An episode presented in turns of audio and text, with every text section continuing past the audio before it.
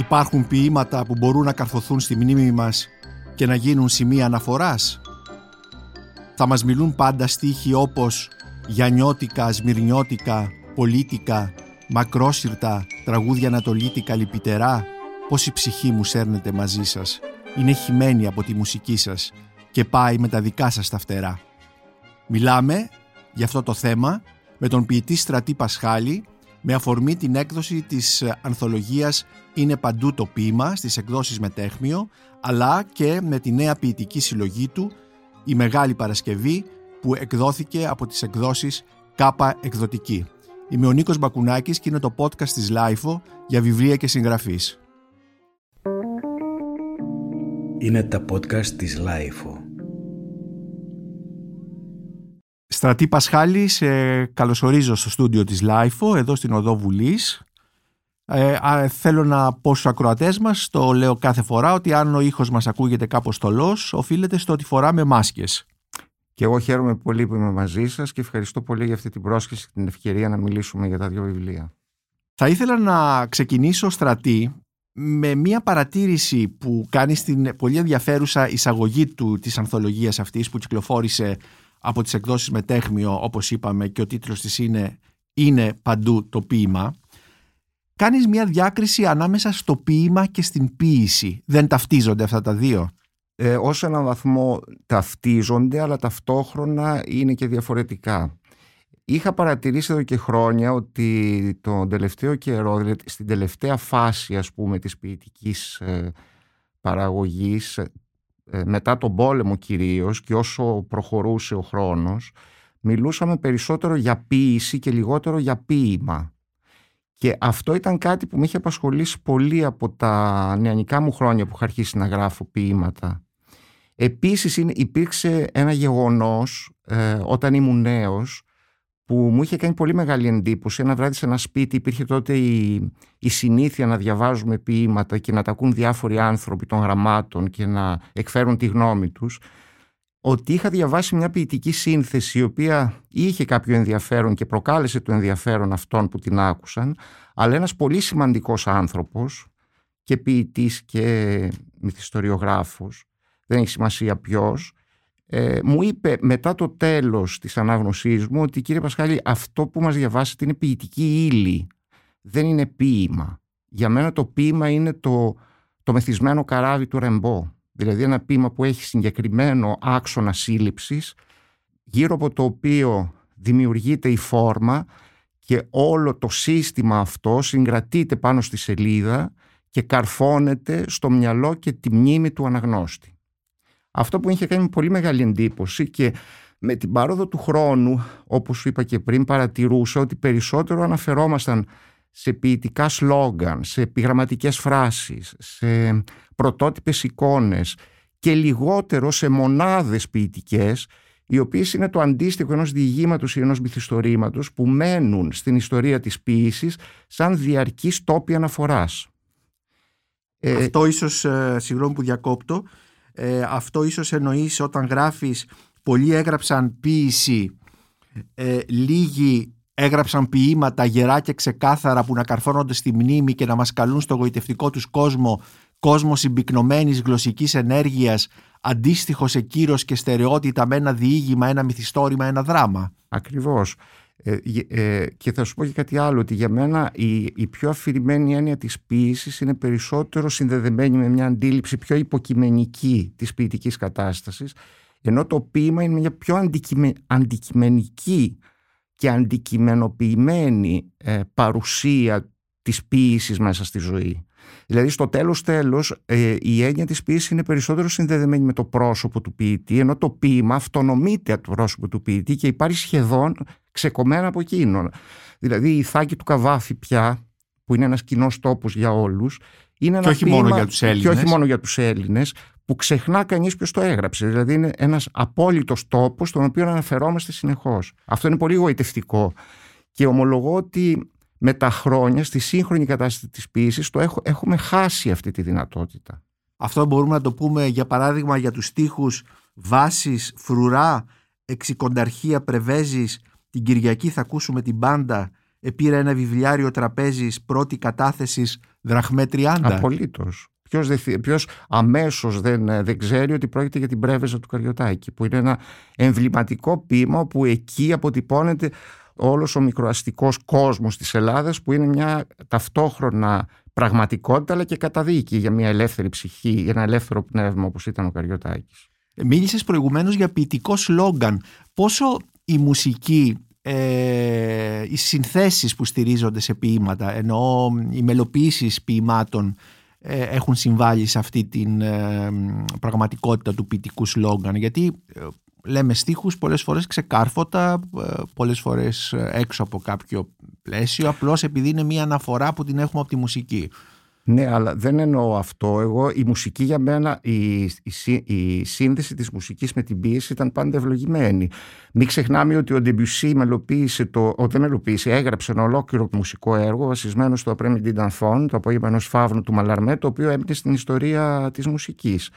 Έγινε αφορμή δηλαδή μόνο ο τίτλος και το θέμα για να δημιουργηθεί ένα αριστούργημα ή ο Χατζηδάκης και ο Θοδωράκης έφτιαξαν αριστουργήματα βασισμένοι στους στίχους των Ελλήνων ποιητών. Εγώ ποιητικός λόγο εννοώ φράσεις ε, ευρηματικές και έξυπνες οι οποίες αποτυπώνουν ένα ταλέντο ή μια ευφυή ας πούμε ματιά για την πραγματικότητα και τη ζωή και που αυτός που τις λέει, αυτός που αγαπά την ποίηση ε, περιορίζεται νομίζοντας ότι αυτό είναι η ποίηση. Ενώ η ποίηση είναι και κάτι άλλο. Ε, κάτι άλλο που θέλω να πω ότι το ποίημα συνδέει άμεσα την ποίηση με την ποιητική τέχνη. Δηλαδή εδώ καταλαβαίνουμε ότι είναι ε, τεχνίτης αυτός που το, το, το δημιουργεί το ποίημα. Ενώ το άλλο είναι περισσότερο μία ευφυής και ιδιοφυής ματιά ενός ε, χαρισματικού πνεύματος το οποίο αποτυπώνει, διατυπώνει ε, έξυπνες φράσεις που μένουν στο μυαλό αλλά που δεν απαιτούν ιδιαίτερη τεχνική γνώση του πώς γίνεται ένα ποίημα, του πώς παράγεται αυτό το δημιούργημα το οποίο είναι, ένας, ε, είναι κατά κάποιο τρόπο κάτι που υποκαθιστά πάντα τον κόσμο. Δηλαδή ο ποιητής όταν φτιάχνει ένα ποίημα περιέχει μέσα εκεί ολόκληρο το σύμπαν με έναν τρόπο. Ίσως ε, μια φράση που έχεις στην εισαγωγή σου από τον φιλόσοφο Γκαστόν Μπασλάρ που λέει ότι το ποίημα είναι ένα τσαμπί από εικόνες. Από εικόνες. Είναι, ε, ε, ε, με, μου αρέσει πάρα πολύ ότι το ποίημα παρομοιάζεται με ένα, τσαμπί, με ένα σταφύλι κατά κάποιο τρόπο. Γιατί διάλεξες αυτή τη φράση; Γιατί ακριβώς δίνει αυτό το, την, τον καρπό μιας διαδικασίας όπως αυτή που περιγράφω και που δίνει πάρα πολύ εύστοχα και εμβληματικά ο Σολομός στην εισαγωγή των ελευθερών πολιορκημένων είναι το προϊόν ο καρπός που παράγεται μέσα από αυτή την πνευματική και τεχνική διαδικασία σαν μια φυσική κατάληξη σε κάτι που έχει την αυτονομία και την τελειότητα ενός καρπού. Και γιατί ο καρπός αυτός είναι ένα τσαμπί το οποίο μπορείς ρόγα ρόγα να το πώς να το πω, να το, όχι να το απομυζάς, αλλά να το αποσυνθέτεις, ας πούμε. Γιατί το ποίημα συντίθεται από πάρα πολλά στοιχεία που θα μπορούσαμε να πούμε ότι είναι οι στίχοι. Κάθε στίχος είναι ένας κόσμος. Είναι μια ολοκληρωμένη οντότητα που όλες μαζί φτιάχνουν αυτό το τζαμπί. Τη διάκριση που κάνεις ποίηση ποίημα την στηρίζεις στον Σολομό. Ναι. Και θα ήθελα να διαβάσω εδώ ένα απόσπασμα, μια μικρή φράση σου που λες ε, είναι ολοφάνερο ότι ο Σολομός διαχωρίζει την ποίηση από το ποίημα το οποίο ταυτίζει με το φυτό που βλασταίνει από τη σύλληψη του νου, δηλαδή το νόημα. Ε, μίλησε μας λίγο για αυτή την, τη σχέση του Σολομού με την ε, ποίηση και το ποίημα και πώς ε, μπορεί και το αποτυπώνει αυτό. Κοίταξε, όπως ξέρεις πολύ καλά, ο Σολομός είναι αρκετά ε, ενηγματικός στην έκφρασή του και την ποιητική και τη θεωρητική και αρκετά παράξενα αντιφατικός πολλές φορές διότι ενώ το λέει αυτό μας άφησε μόνο αποσπάσματα και συντρίμμια αλλά η πρόθεση του δείχνει γιατί κάθε, κάθε μονάδα που είναι ακόμα και ένας στίχος δείχνει ότι είναι αποτέλεσμα μιας πολύ βαθιάς σκέψης. Δηλαδή το ποίημα θυμάμαι πολύ χαρακτηριστικά ότι ο ένας σύγχρονος Γάλλος ποιητής, ο Μπερνάρ Νοέλ, με τον οποίο μας συνδέει η φιλία, μου είχε πει κάποτε όταν του είχα πει Μα εγώ είμαι ένας λυρικός ποιητής, μου είχε, μου είχε πει ότι για μένα αυτά τα ποίηματα δεν είναι λυρικά, είναι αποτυπώσεις σκέψης. Δηλαδή η ποίηση είναι συνυφασμένη με τη σκέψη. Δηλαδή είναι μια σύλληψη παρατηρώντας την πραγματικότητα η οποία μπορεί να συνδέει τα ασύνδετα και να αποκαλύπτει έτσι ακαριέα μια αλήθεια την οποία δεν μπορεί να πιάσει ο νους μέσα από τις διαδικασίες, τις λογικές αλλά μόνο τις υπερλογικές οπότε αυτή η σύλληψη οδηγεί μετά την αίσθηση στην παραγωγή της ύλης, της αισθαντικής ύλης που θα την πλαισιώσει και θα την αποδείξει σχεδόν σαν να είναι επιστημονικό θεώρημα. Ουσιαστικά αυτό λέει ο, ο Σολομός. Ο Σολομός. Το, και το λέει προφανώς από διέστηση περισσότερο. ε. Από διέστηση. Ενώ, Παρόλο που ήταν, είχε ε, μελετήσει, είχε διαβάσει πολύ ποίηση, κυρίως Ιταλούς, ε, κλασικούς, ε, και κυρίως, και κυρίως ρομαντικούς. Και ρομαντικούς, ρομαντικούς ναι, ναι, ενώ ναι. Η, η, η άποψή του δεν είναι τόσο ρομαντική. Είναι μια άποψη που περισσότερο επικοινωνεί με τον, με τον Βαλερή, με τον Μαλαρμέ ή με τον Ρεμπό. Με, μεταγενέστερους. Μεταγενέστερους, ναι. Ε, η- και η γλώσσα, η γλώσσα, η γλώσσα της ποίησης είναι η γλώσσα η οποία δημιουργεί αυτή την μελωδία, αυτή την, ε, την εικόνα, αυτούς τους τόνους της μουσικότητας και τα λοιπά που αυτές ίσως ε, μας βοηθάει, αυτό μας βοηθάει να εντυπωθεί, να καρφωθεί στη μνήμη μας και στο μυαλό μας. Σαφώς η γλώσσα ε, είναι, η- αλλά είναι μια ιδιαίτερη γλώσσα η οποία πηγάζει από το νόημα, συνυφασμένη με την αίσθηση και που διατυπώνει, αποτυπώνει αυτό το νόημα με ένα μοναδικό και πολύ ιδιαίτερο τρόπο. Είναι αυτό που έλεγε ο Ρεμπό να βρεις μια γλώσσα. Τίποτα άλλο δεν είναι η ποίηση από το να βρεις μια γλώσσα. Τώρα, αν αυτή η γλώσσα θα έχει μουσικότητα, αν θα είναι στιγνή, αυτό είναι ε, συνάρτηση του νοήματος που θες να εκφράσεις. Της σύλληψης που έχεις κατά νου και που, που επιδιώκεις να την αποδείξεις με αισθητικό τρόπο με την ιδιαίτερη χρήση της γλώσσας η οποία δεν αποδεικνύεται ε, ούτε λογικά ούτε φιλολογικά. Η, δι- η δική σου γλώσσα ποια είναι, πώς την έχεις ε, βρει τη δική σου γλώσσα, μέσα από ποιες ε, διαδικασίες και διαδρομές; Αυτό είναι πολύ δύσκολο να το πω για τον εαυτό μου αλλά πιστεύω ότι κανείς είναι η γλώσσα των ποιητών που θαύμασε Μπολιασμ- Ποιοι, ποιοι είναι οι ποιητές που ο θαύμασες. Σολομός ο Ρεμπό ο Ελίτης, ο Έλιοτ και ο Καβάφης οι πιο αντιφατικοί Μάλιστα. μπολιασμένοι όμως από μια δική μου ε, πώς να πούμε ένα δικό μου χαρακτηριστικό που εγώ ο ίδιος δεν μπορώ να το διατυπώσω ή να το ορίσω γιατί είναι αυτό το οποίο με περιέχει Ο Σολομός, ο Καβάφης, ο Ρεμπό, ο Έλιοτ και ο Ελίτης. και ο Ελίτης αυτή Ε, όντως ε, μια μ, αντιφατική, ένα Αντιφατική. αντιφατικό πάνθεον ας πούμε ποιητών το οποίο έχει επηρεάσει τη γλώσσα σου ή και τις ποιητικές σου ιδέες. έχει επηρεάσει και τις ποιητικές μου ιδέες διότι αν, αν παρατηρήσει κανείς θα δει ότι στο καινούριο μου αυτό βιβλίο, τη η Μεγάλη, Μεγάλη Παρασκευή, Παρασκευή. υπάρχει, υπάρχει πάλι αυτή η αντίφαση. Δηλαδή κινούμε ανάμεσα στην πόλη και τη φύση. Δηλαδή πότε ε, μετατοπίζομαι στη φύση αλλά πότε πάλι ε, περπατώ στην πόλη, βαδίζω στην πόλη και παρατηρώ τις καταστάσεις της πόλης. Πάντα όμως το φυσικό στοιχείο ακόμα και όταν απο, ε, αποτυπώνω ή διασώζω ποιητικά αστικές καταστάσεις ε, είναι αυτό που με χαρακτηρίζει, νομίζω. Ας έρθουμε τώρα στην ανθολογία. Είναι παντού το ποίημα. Τι σημαίνει αυτός ο τίτλος; Αυτό είναι, είναι ένα στίχος του Σεφέρη από το, από το ποίημά του Μνήμη Β η οποία, το, ο οποίος είναι ενηγματικός στίχος και μέσα από μια ερμητική γλώσσα που όπως ξέρουμε ο Σεφέρης δεν είναι ένας εύκολος ποιητής για μένα ήταν απλώς μια διακήρυξη μιας ανάγκης το ποίημα να υπάρχει παντού και να το βλέπουμε παντού. Πώς να το βλέπουμε δηλαδή είτε, με σαν ποιον τρα- τρόπο; είτε, είτε σαν ένα λουλούδι, είτε σαν ένα δέντρο, είτε σε μια ωραία συνάντηση, είτε σαν... και παν- α, όλα αυτά να τα συνδέουμε με τα ποίηματα που είναι εκεί μέσα.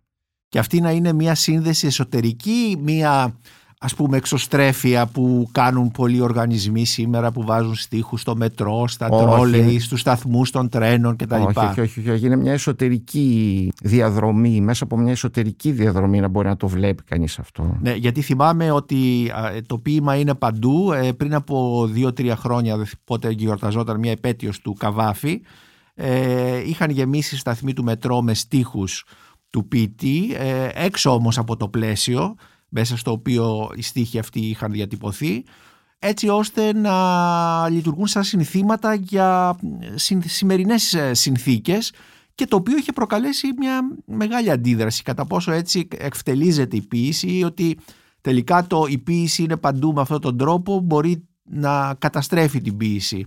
Δεν ξέρω αν συμφωνείς με αυτό ή όχι. Κοίταξε, ναι, οποιαδήποτε δημόσια χρήση της ποίησης υπάρχει φόβος πάντα να οδηγεί στο κίτς. Γιατί η ποίηση όσο, ε, η μόνη, η μόνη στιγμή που δεν, δεν συνέβη αυτό και είμαστε τυχεροί είναι όταν μελοποιήθηκε από τους μεγάλους συνθέτες και τραγουδήθηκε συνδεδεμένο με πολύ σημαντικά κοινωνικοπολιτικά γεγονότα ε, στα, στη μέση του περασμένου αιώνα. Αυτό ήταν αξιοθαύμαστο. Όποτε όμως γίνεται σύνθημα ή σε επαιτίους και λοιπά και χρησιμοποιείται δημόσια χωρίς να είμαι αντίθετος. Δεν πιστεύω ότι είναι ο ιδεώδης τρόπος για να πλησιάσει κανείς αυτή την τόσο ιδιαίτερη γλώσσα που είναι η ποίηση. Με τις δημόσιες αναγνώσεις της ποίησης ποια είναι η σχέση σου; Πολύ κακή, γι' αυτό και διαβάζω σπάνια. Δεν, ε, δεν πιστεύω στην... Ε, έχω μια πολύ ιδιαίτερη σχέση με την ποίηση, δηλαδή πιστεύω ε, ότι όταν βγαίνει ένα βιβλίο πρέπει κανείς να το αφήνει και να επικοινωνεί με τον αναγνώστη με έναν τρόπο εντελώς μυστηριακό και απόμακρο. Όπως ανέφεραν παλιά σαν ποτήλια στο πέλαγος ή σαν όπως ποντάρεις στη ρουλέτα κατά κάποιο τρόπο. Να αφήνεις την τύχη δηλαδή να κάνει τη δουλειά της με το βιβλίο και τους αναγνώστες που θα το βρουν. Και αν όταν ποντάρεις τη ρουλέτα δεν σου έρθει, δεν σου βγει το κόκκινο, το μαύρο ή κτλ. Τι κάνεις, τη χάνεις την ποίηση αυτή, το χάνεις αυτό το ποιητικό βιβλίο; Χάνεις ναι, χάνεις το ποίημα; Χάνεις τη δυνατότητα ίσως της επικοινωνίας με ένα μεγαλύτερο κοινό, αλλά εσύ προχωρείς στο επόμενο βήμα. Αλίμονο αν σε καθόριζε η απήχηση κάθε φορά του, του, του, του ποιητικού βιβλίου το οποίο φτιάχνεις. Άλλωστε, όπως ξέρουμε, ο Σεφέρης για παράδειγμα, τα πρώτα του ποιητικά βιβλία κυκλοφορούσαν σε ελάχιστα ε, αντίτυπα, ε, μερικές εκατοντάδες και ούτε. Ε, αυτό όμως δεν εμπόδισε την ποίηση. Σιγά σιγά. Είναι επομένως θέμα και χρόνου για μια ποίηση να, όχι, να επιβληθεί, να αναγνωριστεί, να αποκτήσει κοινό. Κοίταξε, εγώ δεν μπορώ να απαντήσω σε αυτό, γιατί για μένα η ποίηση είναι μια περιπέτεια, προσωπική περιπέτεια. Και ένα στίχημα που έχω βάλει με τον εαυτό μου και με τους άλλους, να φτιάχνω αυτά τα βιβλία που φτιάχνω και αυτοί που τα βρίσκουν, αν ανταποκρίνονται έχει καλώς. Αν δεν ανταποκρίνονται, εγώ προχωρώ. Γιατί για μένα είναι για ένα, ένα παιχνίδι που με βοηθά να, να προχωρώ στην, σε μια διαδικασία αυτογνωσίας. Από εκεί και πέρα βέβαια νομίζω ότι χρειάζεται κάποιος χρόνος ένας ποιητής να φτιάξει μια διαδρομή ώστε πάνω σε αυτή τη διαδρομή οι αναγνώστες να μπορούν να αναγνωρίσουν κάτι και να ταυτιστούν μαζί του μία επιτυχία, ας πούμε, ένα, ένα βιβλίο που θα έχει επιτυχία στα νεανικά σου χρόνια, δεν σημαίνει ότι ε, εγγυάται μια επιτυχημένη διαδρομή στην ποιήση. Χρειάζεται και γενικότερα στην τέχνη, νομίζω. Χρειάζεται μια πορεία. Χρειάζεται μια πορεία. Μια πορεία. Ε, η ανθολογία είναι παντού το ποίημα, ε, όπως γράφει στην εισαγωγή, είναι ουσιαστικά μια παραγγελία των εκδόσεων με τέχμιο. Είναι μια παραγγελία και εγώ συνέδεσα αυτή την παραγγελία με όλες αυτές τις σκέψεις που σου είπα που είχα κάνει εδώ και Μάλιστα. χρόνια. Στην παραγγελία αυτή ε, περιλαμβάνονταν ε, και οι ποιητές ή τους ποιητές τους επέλεξες εσύ; Όχι, τους επέλεξα εγώ.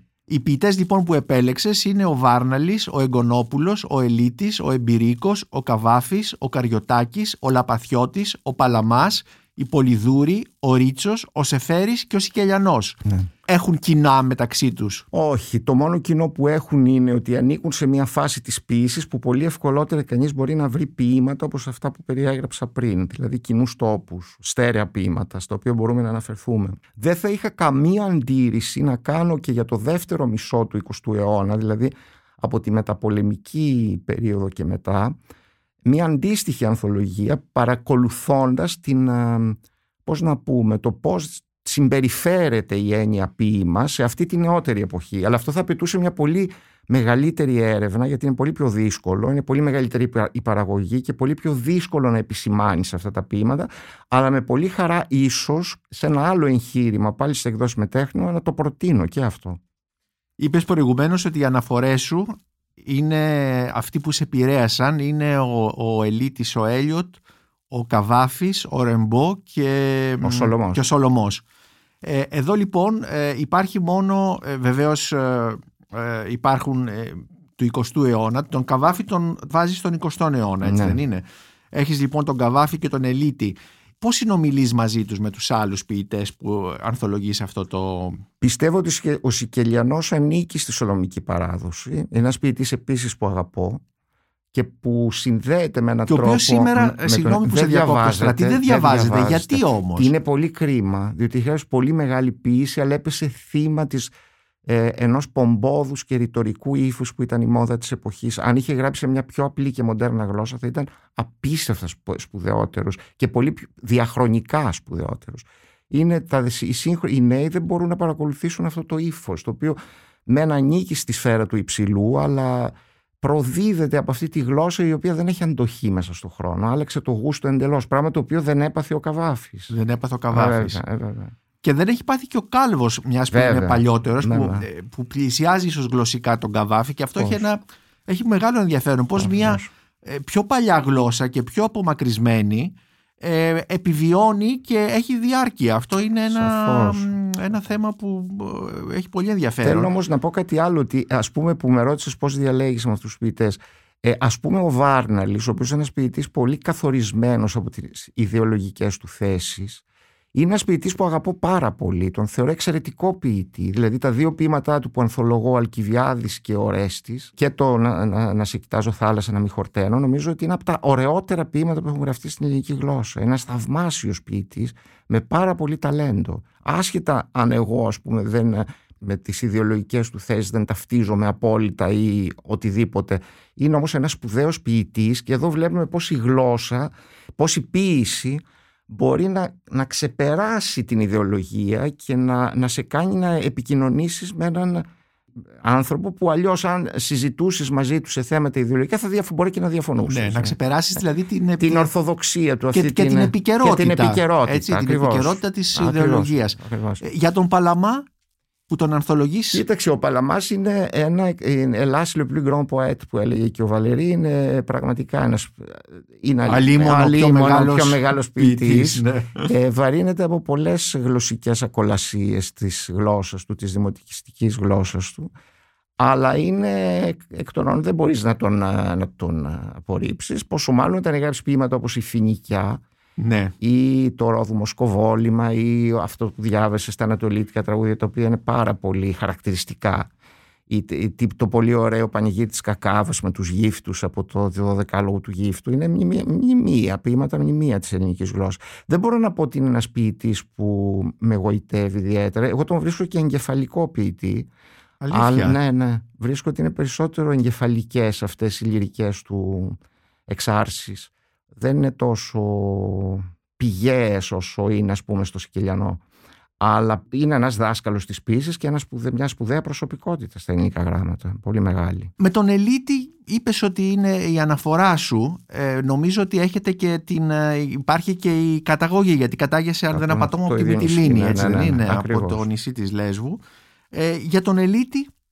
Τον Ελίτη τον γνώρισα από πολύ νέος και προσωπικά και τη δουλειά και το, την ποιησή του με εγωίτευσε πάρα πολύ.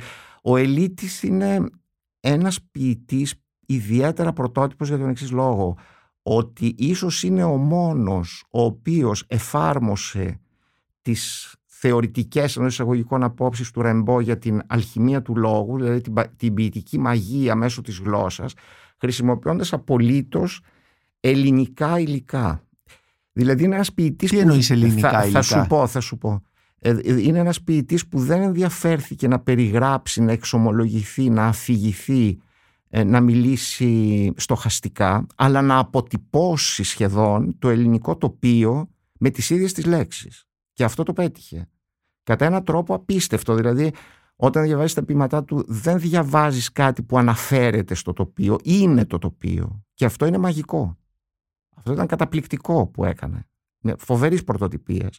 Και αυτό θυμάμαι ότι ήταν ακριβώς αυτό το χαρακτηριστικό που με έκανε όταν ήμουν έφηβος να μαγευτώ από την πίεση. Όταν διάβασα τον ήλιο τον πρώτο, θυμάμαι ήταν καλοκαίρι. Γύριζα με τους φίλους μου από το μπάνιο και ήμουν ξαπλωμένος ε, στο δωμάτιό μου, βλέποντας από το ανοιχτό παράθυρο τα εσπεριδοειδή, τη θάλασσα, όλα αυτά. Και νόμιζα ότι όταν διάβαζα το βιβλίο, ότι αυτό το τοπίο ήταν το ίδιο το ποίημα. Αυτό είναι μοναδικό. Είναι μοναδικό, πραγματικά. Και ε, από τους, ε, είπαμε ότι οι ανθολογείς Βάρναλη, Εγκονόπουλο, Ελίτη, Εμπειρίκο, Καβάφη, Καριωτάκη, Λαπαθιώτη, Παλαμά, Πολυδούρη, ε, Ρίτσο, Σεφέρη και Σικελιανό. Στην ε, ανθολογία είναι παντού το ποίημα. Ε, μιλήσαμε για τον ε, Βάρναλη, για τον Παλαμά, για τον Ελίτη, για τον Σικελιανό.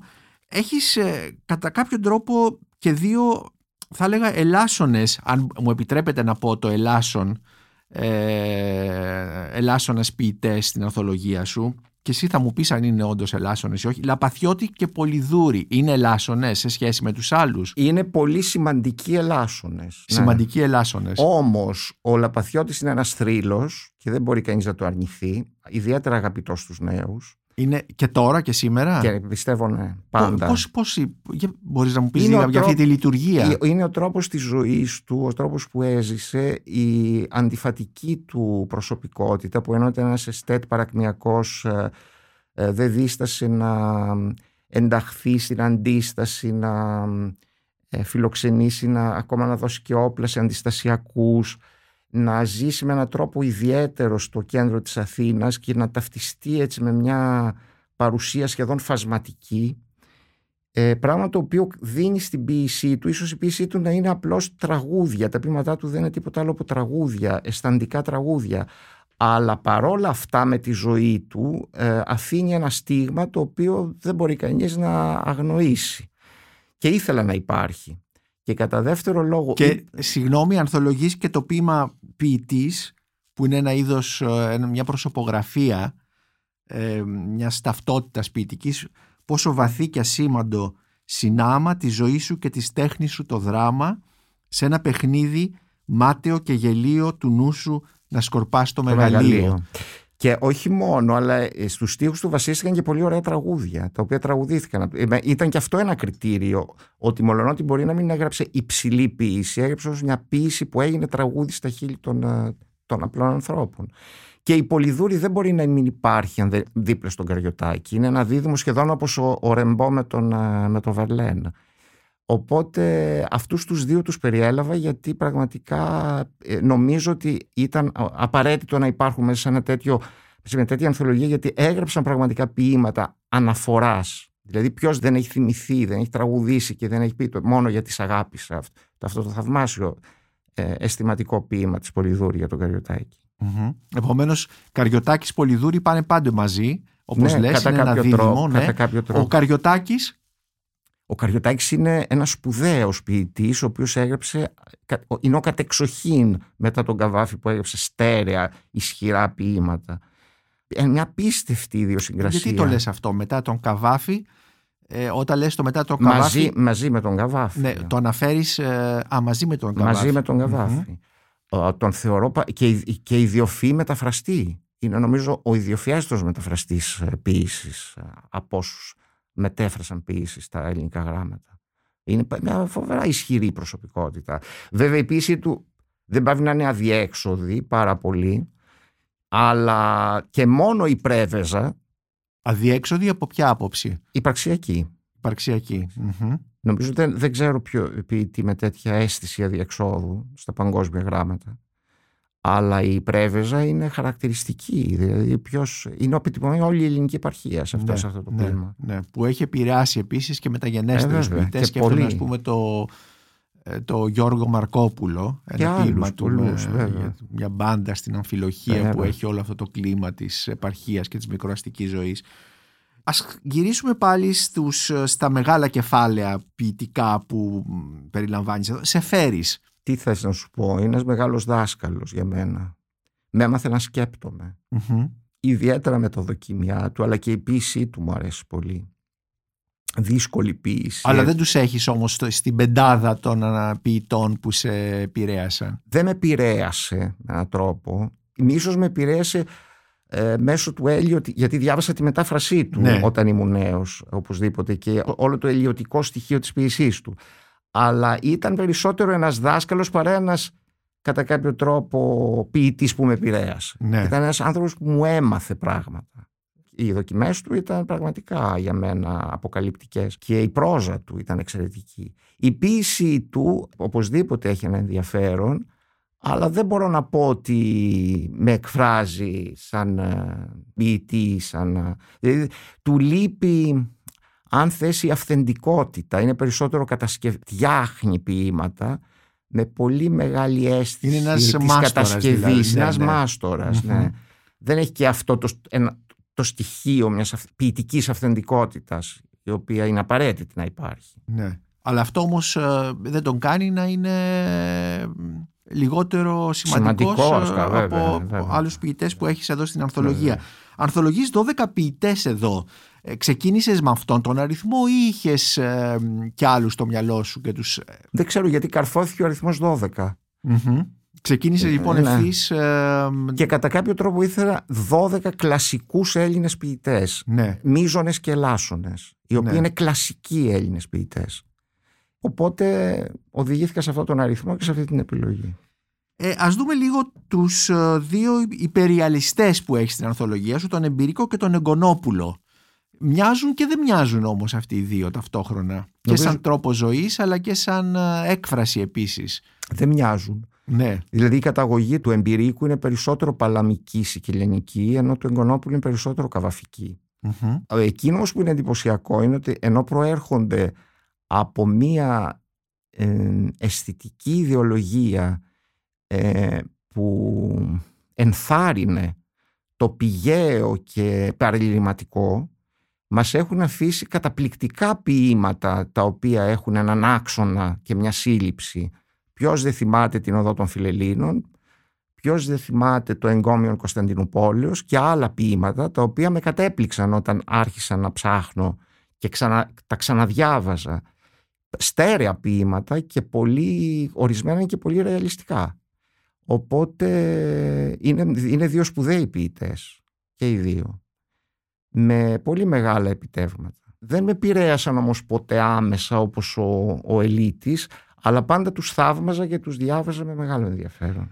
Ε, Ο Εμπειρίκος ε, είναι εύκολα προσπελάσιμος. Η γλώσσα του, η ποιητική του ύλη είναι ε, διαχειρίσιμη από έναν αναγνώστη, αλλά ακόμη και από έναν ειδικό θα έλεγα. Από έναν αναγνώστη επαρκή είναι και μορφωμένο. Από ένα σύγχρονο νέο ο οποίος αγνοεί την καθαρεύουσα δεν είναι. Μμμ. Είναι δύσκολος. Ναι.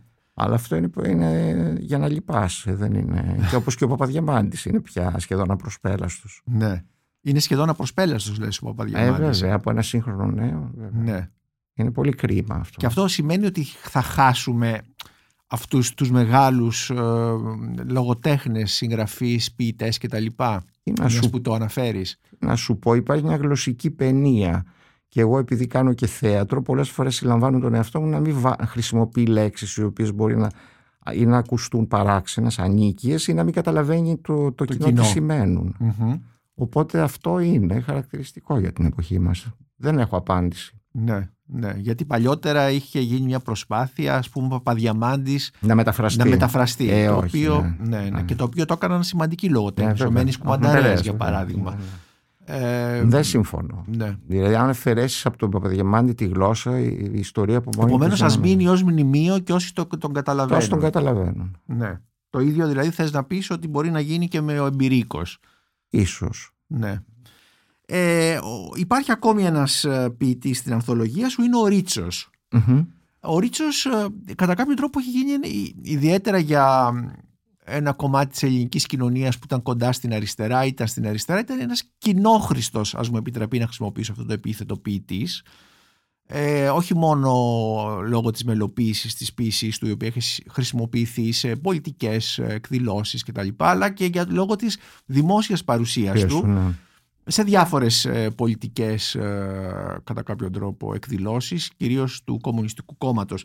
Ο Ρίτσος πώς υπάρχει μέσα στην ανθολογία Ε, σου. τι να μην υπάρχει. Αυτό και μόνο που είπες δείχνει ότι είναι ένας άνθρωπος που υπήρξε κοινός τόπος και ε, τόπος αναφοράς πάρα πολλών ανθρώπων. Η δε παρουσία του τότε δεν είχε τη σημασία που έχει η σημερινή παρουσία ενός ποιητή που διαβάζει ποίηματα σε ένα μικρό κοινό. Ήταν ένα σύμβολο για εκείνη την εποχή. Και μόνο ο επιτάφιος, το οποίο είναι ένα θαυμάσιο ποίημα και ένα θαυμάσιο τραγούδι, αρκεί για να τον, ε, για να τον αφήσει στην ελληνική ιστορία σαν ένα πολύ μεγάλο ποιητή. Η παραγωγή του είναι τεράστια βέβαια και είναι πολύ δύσκολο κανείς να, να βρει αλλά πραγματικά υπάρχουν διαμάντια και γράψει πολύ ωραία ποίηματα. Ο Ρίτσος ε, για σένα είναι ε, στη δική σου ευεπιτική ευαισθησία ε, μιλάει, λέει κάποια πράγματα; Δεν νομίζω ότι μου ταιριάζει, δηλαδή δεν βρήκα συγγένεια ποτέ. Ούτε στα λυρικά του, ούτε στην, ε, ας πούμε, στη σονάτα του Σελινόφωτος. Όχι, έχει άλλη αντίληψη της ποίησης, πολύ πιο πεζή, γραμμική και κουβεντιαστή με έναν τρόπο. Εμένα η ποίησή μου ήταν πάντα προσανατολισμένη σε ποιητές που αποτύπωναν μια πολύ πιο πυκνή, πιο κοντά στην καθαρή ποίηση αντίληψη της γλώσσας της ποιητικής. Ωστόσο αυτό δεν με εμποδίζει να τον εκτιμώ και να τον θαυμάζω. Για, για, ε, ας πούμε το, τον επιτάφιο τον ζηλεύω σαν, ε, σαν, ένα γεγονός στα ποιητικά σαν πράγματα. Γεγονός, σαν ένα ποιητικό γεγονός. Θα ήθελα τώρα, Στρατή, να μου έλεγες για, την, ε, για τη δική σου, με αφορμή τη Μεγάλη Παρασκευή που είναι ένα μεγάλο ποίημα εδώ, μια σύνθεση ποιητική, η οποία συνοδεύεται από μονόμενα ποίηματα. Τι είναι, είναι αυτή η συλλογή. Είναι μια συλλογή την οποία έγραψα ανάμεσα στο 2016 και το 2020 και αποτυπώνει την, την αίσθηση που είχα ενός πένθους της ζωής ε, στη διάρκεια της οικονομικής και μετέπειτα της υγειονομικής κρίσης. Γι' αυτό και το ονόμασα Μεγάλη Παρασκευή. Όλα ξεκίνησαν από μια φράση του, του Ιούγκ που διάβασε για το θάνατο του Θεού, ότι ζούμε την εποχή του θανάτου του Θεού και όλη αυτή η αίσθηση της ζωής με τα κλειστά μαγαζιά τους, στλιμμένους ανθρώπους, την απόγνωση, την, τη σκληρότητα, την... όλο αυτό άρχισε να μου γεννά εικόνες και αισθήσεις οι οποίες μπήκαν σε αυτό το βιβλίο. Είναι δηλαδή όλη, αν θέσει, η εσωτερική μου περιδιάβαση σε αυτή την χρονική περίοδο Της κοινωνικής κρίσης με αφορμή την οικονομική κρίση και τον εγκλισμό μας από την υγειονομική κρίση. Επομένως, είναι μια μεταγραφή της πραγματικότητας που ζήσαμε, με, με όρους της ποίησης. Ναι. Και εδώ κάνεις ποίηση ή ποίημα; Εδώ κάνω, είναι μεικτό. Το δεύτερο μέρος είναι ποίηματα. Η Μεγάλη Παρασκευή είναι ένα συνθετικό ποίημα.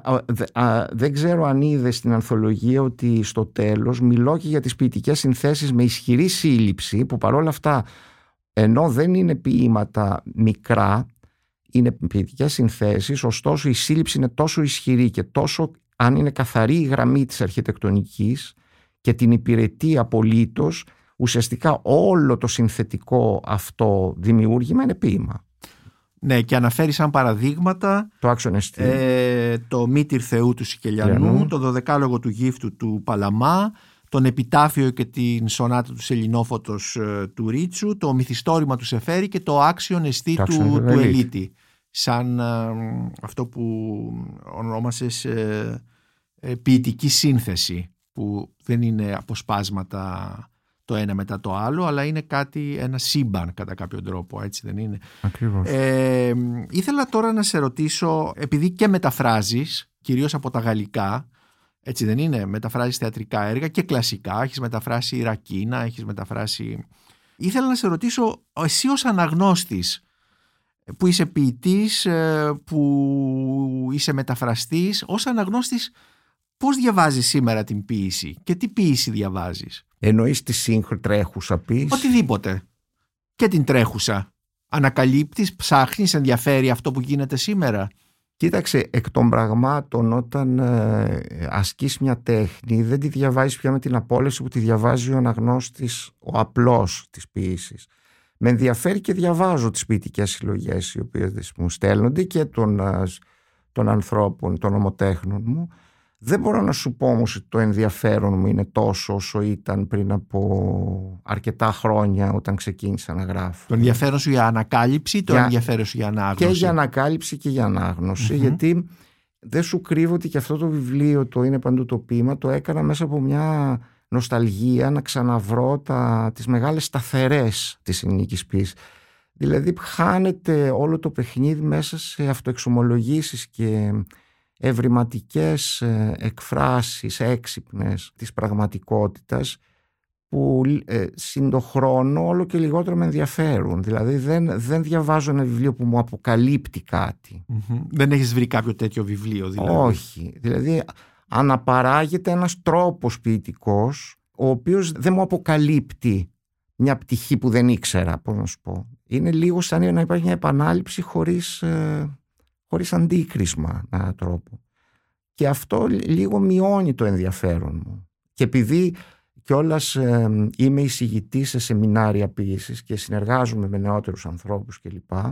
Όταν λες εισηγητής σε σεμινάρια ποιήσης, δηλαδή ε, δημιουργικής γραφής. Δημιουργικής γραφής. Ε, αυτό ήθελα, ε, πάντοτε είχα μια απορία. Ε, πώς μπορεί να διδάξεις κάποιον να γράψει ποίηση. Πώς δηλαδή Δεν τον διδάσκεις. υπάρχουν κανόνες ή διαβάζετε ποίηματα και τα αναλύετε; Δι- ε, διαβάζουμε ποίηματα και αναλύουμε και τα δικά τους ποίηματα. Και υπα- βλέπουν την κριτική μου ματιά απέναντι σε αυτό που κάνουν. Και μέσα Μάλιστα. από αυτό ε, βγάζουν τα δικά τους συμπεράσματα. Είναι περισσότερο ποιητικές κρίσεις παρά, παρά, ε, Παρά διδαχή. παρά Δεν είναι διδαχή. διδαχή. Μάλιστα. Ναι, ναι, ναι. Αλλά φοβάμαι ότι ε, εγώ τους το λέω, το, το τονίζω ότι μην βιαστείτε να βγάλετε ποιητικό βιβλίο. Δηλαδή γίνετε καλοί αναγνώστες της ποίησης μέσα από ένα τέτοιο σεμινάριο. Ναι. Παρακολουθούν πολύ αυτά Πολύ, τα σεμινάρια. πολύ, δηλαδή ναι. υπάρχει μια έκρηξη σεμιναρίων Ναι. δημιουργικής γραφής τόσο στην πεζογραφία όσο και στην Βέβαια, ποιήση. βέβαια, Παρατηρώ. βέβαια, βέβαια. Αλλά Πώς πε- το εξηγείς αυτό, Στρατή; Κοίταξε, είναι από... Είναι μια ανάγκη επικοινωνίας. Μην ξεχνάς ότι εμείς ανήκουμε σε γενιές που μπορούσαμε να συνομιλήσουμε με διάσημους ποιητές και συγγραφείς που μπορούσαμε να τους βρούμε παντού, δηλαδή στα καφενεία, στο δρόμο, σε σπίτια. Σήμερα είναι πολύ απομονωμένοι οι άνθρωποι και, δεν, και, και πολύ κλειστά τα συστήματα. Οπότε είναι ένας, μια ανάγκη τους να βρουν α, ανθρώπους ομοειδεάτες και να μοιραστούν αυτό που κάνουν. Να αυτό τους είναι, ακούσουν. από αυτή την πλευρά είναι πολύ συγκινητικό και Ναι. ενδιαφέρον. Εσύ πόσους, ε, πόσους μαθητές εντός εισαγωγικών Πάρα έχεις; πολλούς. Μπορεί να έχω και 30. Μάλιστα. δηλαδή, την- Μεγάλος αριθμός. Και 30 Σε, το, το κάθε εξάμηνο. σεμινά, σε σεμινάρια. Σεμινάρια, ναι. Πολύ μεγάλος Πολύ, αριθμός για πολύ. την ποιήση. Βέβαια. Πάρα πολύ μεγάλος αριθμός. Ωραία. Θα ήθελες να μας διαβάσεις και να κλείσουμε με αυτό μερικούς στίχους; Τι θέλετε να σας διαβάσω; Εσύ κάτι, ότι- κάτι που αγαπάς εσύ. Όχι εσύ να Να μας... διαβάσω τότε αυτό το πάρα πολύ ωραίο ποίημα, το οποίο μου αρέσει πολύ του Βάρναλη, τον Ορέστη. Ναι. Ορέστης, σέλινα τα μαλλιά σου μυρωμένα. Λύσατα να φανείς ως είσαι ωραίος και διώξε από το νου σου πια το χρέος του μεγάλου χρησμού. Μια και κανένα τρόπο δεν έχεις άλλονε και μένα χαμόγελον είδες πως σε εφεραίος στου άργου στην πύλη ο δρόμος ο μοιραίος το σπλάχνο να φανίσεις που σε γένα. Κανείς δεν σε θυμάται εδώ και εσύ όμοια τον εαυτό σου ξέχανε τον κιάμε στις πολιτείας τα σταυροδρόμια και το έργο σου σαν να ήταν άλλος κάμε. Έτσι κι αλλιώς θα παίρνεις από πίσω για το αίμα της μητρός σου, για η ντροπή σου. Στρατή Πασχάλη, σε ευχαριστώ πάρα πολύ. Εγώ σας ευχαριστώ πολύ. Είμαι ο Νίκος Μπακουνάκης και ήταν ένα ακόμα επεισόδιο της σειράς podcast του LIFO, βιβλία και συγγραφής με καλεσμένο τον Στρατή Πασχάλη για την ποιητική ανθολογία «Είναι παντού το ποίημα» και για την ποιητική συλλογή του «Η Μεγάλη Παρασκευή». Μπορείτε να μας ακολουθείτε και στο Spotify, στο Google Podcasts και στο Apple Podcasts.